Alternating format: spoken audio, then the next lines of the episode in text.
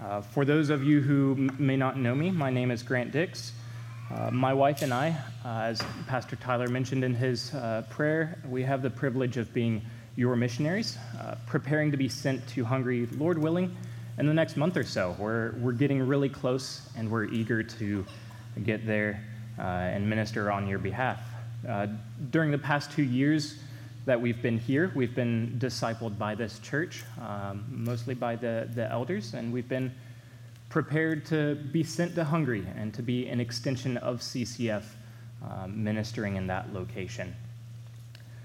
Over the past several weeks, our congregation has been going over some foundational topics, uh, specifically as it relates to family, marriage, roles of husbands and wives, uh, as well as parenthood. Today's sermon is also going to be on a foundational topic uh, because it's essentially on the gospel. If you would go ahead and open your Bibles to the book of 1 Peter, uh, 1 Peter chapter 1, verses 3 through 9. It's where we'll be spending our time this morning. It's towards uh, the end of your Bibles. If you don't have a copy of the Bible, uh, we have several on the resource table uh, back there in the corner, and you're welcome to take one as this church's gift to you. As I said, we're going to be in the book of 1 Peter, chapter 1, verses 3 through 9. These are some of the introductory verses to Peter's uh, first letter.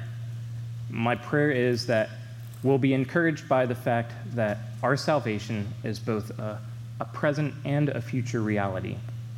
I'll read the passage for us this morning, uh, and then I'll pray, and then we'll get into see what we can learn from uh, this these verses this morning.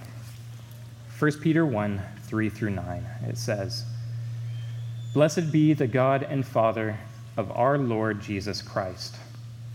According to his great mercy, he has caused us to be born again to a living hope through the resurrection of Jesus Christ from the dead, to an inheritance that is imperishable, undefiled, and unfading, kept in heaven for you who, by God's power, are being guarded through faith for a salvation ready to be revealed in the last time. In this you rejoice, though now for a little while, if necessary, you have been grieved by various trials, so that the tested genuineness of your faith, more precious than gold that perishes though it is tested by fire, may be found to result in praise and glory and honor at the revelation of Jesus Christ. Though you have not seen him, you love him. Though you do not now see him, you believe in him and rejoice with joy that is inexpressible and filled with glory, obtaining the outcome of your faith, the salvation of your souls. Let's pray. Father, uh, we thank you for this morning. Uh, we thank you that we can gather here as your people. Uh, we thank you for this passage of Scripture that you inspired uh, your servant Peter to write to encourage and challenge us with. I pray that we, we would be both encouraged and challenged uh, as we study your word this morning. Uh, help us to see uh, the goodness of your gospel and help us to be challenged to live in ways that honors and glorifies you. I pray that you would speak through me this morning um, you would be glorified. We love you, and in Christ's name we pray. Amen. In the two verses that come before our passage this morning, uh, the Apostle Peter has established who his audience is. He names them uh, the elect exiles of the dispersion. He then goes on and lists uh, several geographic locations where these people are located in. So Peter has established that he is speaking in this passage to Christians. Uh, he's also established that he's speaking to Christians who are in some way facing persecutions. That's seen in the introductory verses as well as uh, in later verses in the text that we're going to be going through. Many of the letters in the New Testament follow a common pattern that helps us to better understand the key points of what the authors and the Holy Spirit through them uh, were trying to communicate, were communicating. Uh, the first part of that layout is that there's an introduction, which we just mentioned. where the audience is named and usually the author is named as well. Following that, there is some discussion of some aspects of the gospel, some gospel doctrine. And then following that, there's usually an application of that doctrine that somehow relates to the situation that the audience is going through during that time. Paul takes this approach in many of his letters, uh, including the book of Romans, uh, where he spends the first 11 chapters describing the intricacies of the gospel, going into gospel doctrine. And then in chapter 12, verse 1, he begins by saying, Therefore, brothers. He then moves into the application of gospel doctrine to the lives of his audience. This pattern is significant because it shows us that the gospel is not just some, something that we say we believe and then continue living our lives uh, in a way that is no different than those around us who don't believe in the gospel. Instead, the gospel is supposed to affect every part of our lives. The writers of the New Testament intended to teach us how to apply gospel doctrine to our lives. Now, Peter follows this, uh, this same pattern in this book, this letter that he's written. But instead of giving us several uh, chapters, he gives us two paragraphs, one of which is the paragraph that we're going to be uh, looking in depth into today. The Apostle Peter has two goals in mind when he's giving his overview of the gospel at the beginning of this letter. These goals come from uh, his knowledge of the audience that he's writing to, the, uh, the elect exiles that he named in the first two verses. He wants to first encourage those that he is writing to by assuring them of the solidity of the gospel. He then wants to move on to encourage them uh, to encourage actions that are in line with the gospel. He wants to encourage them to live lives that are shaped by the gospel. This then is also my goal this morning to assure us of the solidity of the gospel, the, the trustworthiness of the gospel, and then to encourage us to live lives that are shaped by gospel doctrine. Now, we're going to do this by discussing the twofold nature of salvation uh, that Peter describes in his letter. This, these will be the two points uh, for this sermon. First, we're going to see that salvation is accomplished. Salvation is accomplished. We'll see that in the first verse of this passage. After that, we'll move on to see that salvation is coming. While salvation has been accomplished, salvation is also coming. First, salvation is accomplished. Peter begins this paragraph by praising God for the fact that he, God, has accomplished salvation. Peter says why he praises God in verse 3, saying that he has caused us to be born again to a living hope through the resurrection of Jesus Christ from the dead. Now, this is just a, a, a short section of a sentence, but it includes several statements that should give us great comfort. And like the Apostle Peter, we should be moved to say, as he does in the beginning of that verse, Blessed be the God and Father of our Lord Jesus Christ. But there is some background that needs to be established in order to understand why Peter starts in the way that he does. We have to ask ourselves a few key questions to really understand this, this statement, this section of this sentence. First, we have to ask what causes the need to be born again? And, and then we have to ask what hopelessness needed a living hope? And then finally, we need to ask the question how did the resurrection of Jesus change anything? So let's, let's begin by tackling those three questions. First, why do we need to be born again? The Apostle Paul gives us probably the most simple answer to that question in Ephesians chapter 2 verse 1. He says, "And you were dead in the sins and trespasses in which you once walked." So, in short, we need to be born again because we are dead in our sins. This isn't a physical death. Uh, we are all alive here today, uh, whether Christian or not. But in our natural state, we are spiritually dead.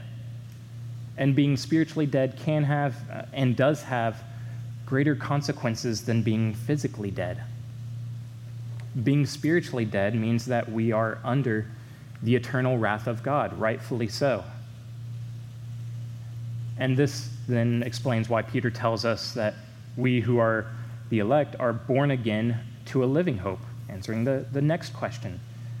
Those who have been born again know why a living hope is needed. We know that there are no actions that we can do that will achieve our own justification before God. Again, Peter or Paul helps us understand this in, in Romans chapter 3, verse 20.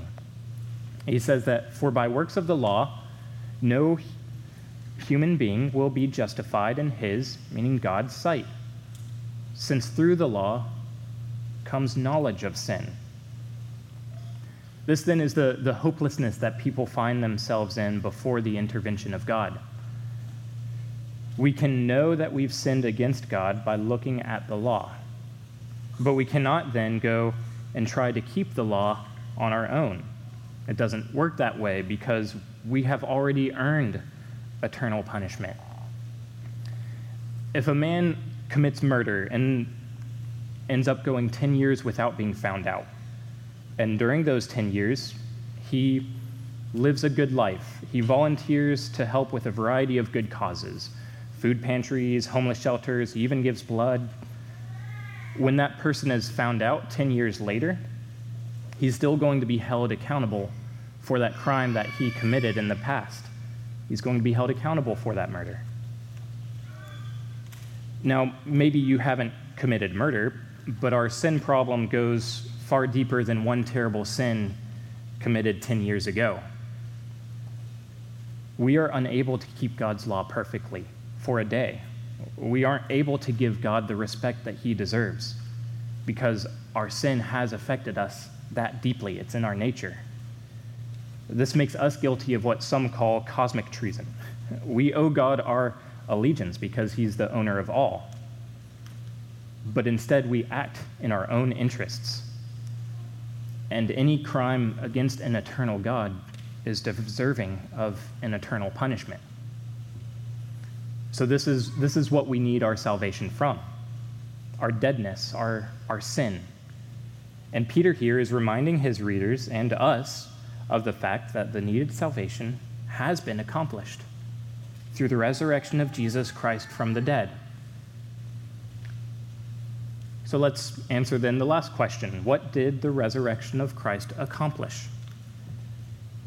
In his death on the cross, Jesus became the sacrifice that was needed to pay for the punishment that we deserve.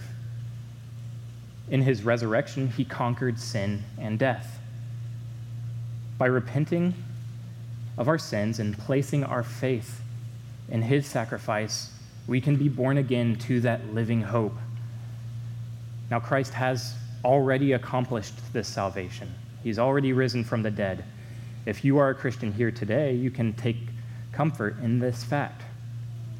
You deserve God's wrath, but God has saved you from His wrath by placing His wrath on His Son. Indeed. If you are not a Christian today and are feeling the hopelessness of where you are, you're, you're feeling the weight of your sin, you recognize your state of spiritual deadness, don't mistake the fact that salvation is accomplished, past tense, as no longer being available. The writer of Hebrews encourage us, encourages us in this in Hebrews chapter 7, verse 25. He tells us, Consequently, he is able to save to the uttermost those who draw near to God through him, since he always lives to make intercession for them the salvation that has been accomplished continues to save. Christ alone is the one who can save. His sacrificial death and his intercession is the only hope for sinners like us. Repent and believe in him, in his sacrificial death, and his reign. He is willing to intercede for sinners who come to him in repentance. So we see in this first verse that Christ has accomplished salvation. Knowing this, what then does it mean that salvation is coming? This is what Peter spends the majority of this paragraph describing. So let's, let's turn to the second point salvation is coming. Let's, let's look at the rest of this paragraph as we look at the other side of the twofold description of salvation. Remember, verse 3 says, We have been born again. Verse 4 continues the thought, saying, To an inheritance that is imperishable, undefiled, and unfading, kept in heaven for you, who, by God's power, are being guarded through faith for salvation ready to be revealed in the last time. In this you rejoice, though now for a little while, if necessary, you have been grieved by various trials, so that the tested genuineness of your faith, more precious than gold, that perishes, though it is tested by fire, may be found to result in praise and glory and honor at the revelation of Jesus Christ. Though you have not seen him, you love him. Though you do not now see him, you believe in him and rejoice with joy that is inexpressible and filled with glory, obtaining the outcome of your faith, the salvation of your souls. There's a, a theme in the Bible that has been come to know uh, as the already not yet. We use this phrase to describe a few different topics in Scripture. We use this one to describe the, the kingdom of Christ. We see that the kingdom of Christ has been established in the church. But the fullness of the kingdom of Christ is yet to be fulfilled in the new heaven and new earth. It is already here, but it is not yet fully here. This idea of the already not yet is true of our salvation as well. And Peter has encouraged us already with the aspects of salvation that have already come about. But then he uses more time to encourage his readers by addressing the not yet aspect of salvation. Look in verse 4, where he describes salvation as an inheritance. Often people have a, uh, a document written up, a document called a will. This document gives instructions for what to do with that person's possessions following their death. If someone has willed you an inheritance, those belongings are being saved for you to be given to you following that person's death. Similarly, the inheritance of salvation is waiting for God's people. It is something that God has, has willed to his people to be given at a future time. There are, however, uh, several encouraging distinctions, several differences between a human will and God's will. First, a human will is only good so long as the person doesn't spend the inheritance before their death. If someone has willed to you a certain amount of money, but then before they pass away, they spend it all on vacations, food, temporary things, there's not going to be any inheritance left for you in that will. Everything is gone. But this is not the case with the inheritance of salvation. God is the owner and ruler of all. Remember what the, writers, the writer of Hebrews said He is able to save to the uttermost those who draw near. God, in his infinite nature, cannot spend all of the salvation that he has to offer. Uh, another key distinction that should encourage us is that God does not die. Instead, in a very real way, our inheritance is received upon our own death. The inheritance of a life spent in submission to God is eternity with God. Uh, finally, the descriptions that Peter uses to describe this inheritance uh, set it apart from a human will and should encourage us. He uses, he uses the words imperishable. undefiled, unfading. This is not the inheritance of an old home that's going to need a whole lot of fixing up before it's going to be worth anything. It's also not the inheritance of a, a, sum of money that's going to be gone before you know it. Instead, the inheritance of salvation is the inheritance of unending life with God. This is what leads Peter to say in verse 6 In this you rejoice. It's in this inheritance that God's people can take comfort and rejoice. At this point, Peter begins to talk more about the current situation of the Christians that he is writing to and how that differs from what is coming in the salvation that is um, in God's will. It's clear that the Christians during this time were facing some form of persecution. That's clear in verse 6, where he says, Though now, for a little while, if necessary, you have been grieved by various trials. It's also clear from the introduction, the introduction, the first two verses, where he describes his audience as elect exiles.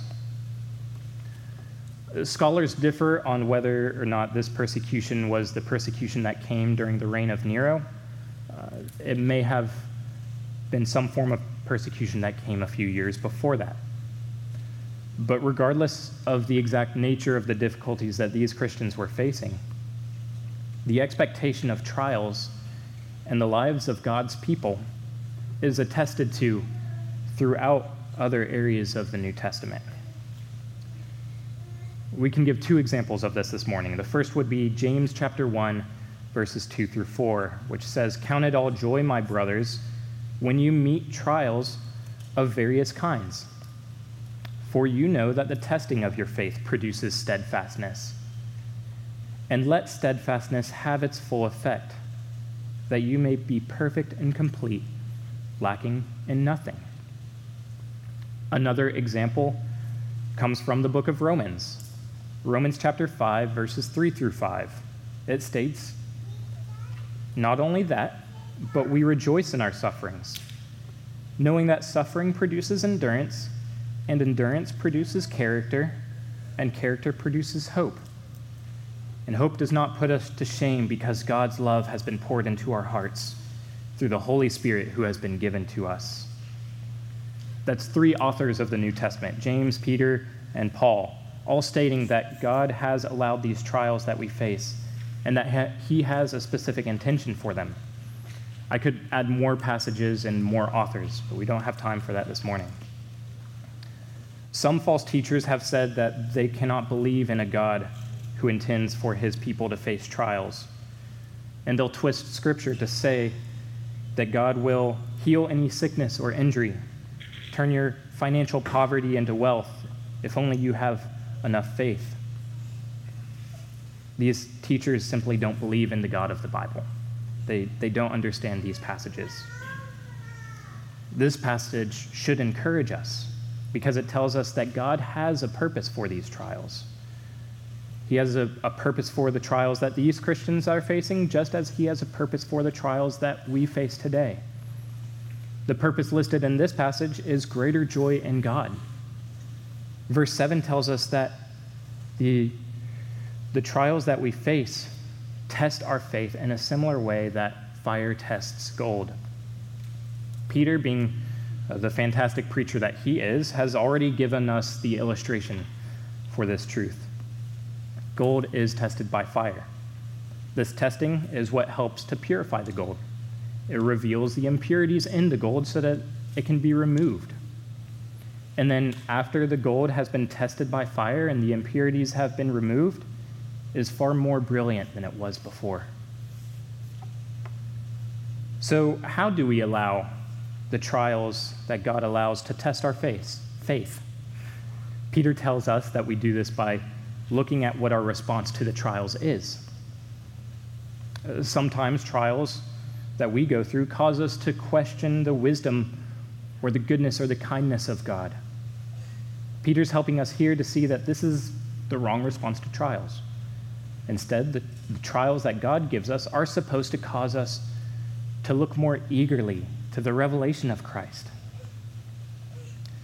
Uh, in early 2021, I had a, a minor case of COVID. And I can say that I've never looked more forward to smelling a good cup of coffee as I did during those two weeks when I couldn't smell at all. Trials have a way of showing us what we take for granted. Sickness and injury show us how we take health for granted. Chaos shows us how we take peace for granted. And death shows us how we take life for granted. But Peter here isn't telling us just to learn to be grateful for what we have when, he, when we have it. That doesn't actually solve anything. We'll still get sick and injured, we'll still face times of stress, and we're all still going to die. Instead, he's saying that we as Christians can look to the salvation we have in Christ, which means that in the end, after this life, we will have eternity with God free from those trials. Now, we might not live in a time or a, or a place of intense persecution like these Christians, but God still means for the trials, the situations that we face, to point us to Him, to make us more eager for the return of Christ. We're told that we should rejoice in our trials. Now, this doesn't mean that we pretend these trials aren't difficult. We don't face them with a fake giddiness or a or a stoicism, but instead, during the most difficult times, we can have joy in the fact that God is accomplishing salvation in us. Can you say, as Peter states in verse 8, though you have not seen him, you love him? Though you do not now see him, you believe in him and rejoice with joy that is inexpressible and filled with glory? This then leads into verse 9, where he says, obtaining the outcome of your faith, the salvation of your souls. I want to conclude this morning by looking at uh, just a few of the ways that we can be applying these truths. First, in, in verse 7, we see, he says, Though we do not see Christ, we love him. And we need to ask ourselves each day, how are we loving Christ? Are we abiding in His Word? Are we allowing His imminent return to inspire joy in us in our trials? Are we allowing it to inspire evangelism, sharing this good news with those we come in contact with? Or, or have we been distracted by the tempor- temporary world around us, as we so often are, myself included? Second, we should be asking ourselves what is the response to the trials that God has us facing? When you face strained or even broken relationships, can you rejoice that God has restored his relationship with you? How about when you face fierce temptations or fall into those temptations? Can you rejoice that Christ has conquered sin and this temptation will one day cease? What about when a loved one dies, or maybe you receive a troubling diagnosis? Can you rejoice in those times that God is preparing you for unending life with Him?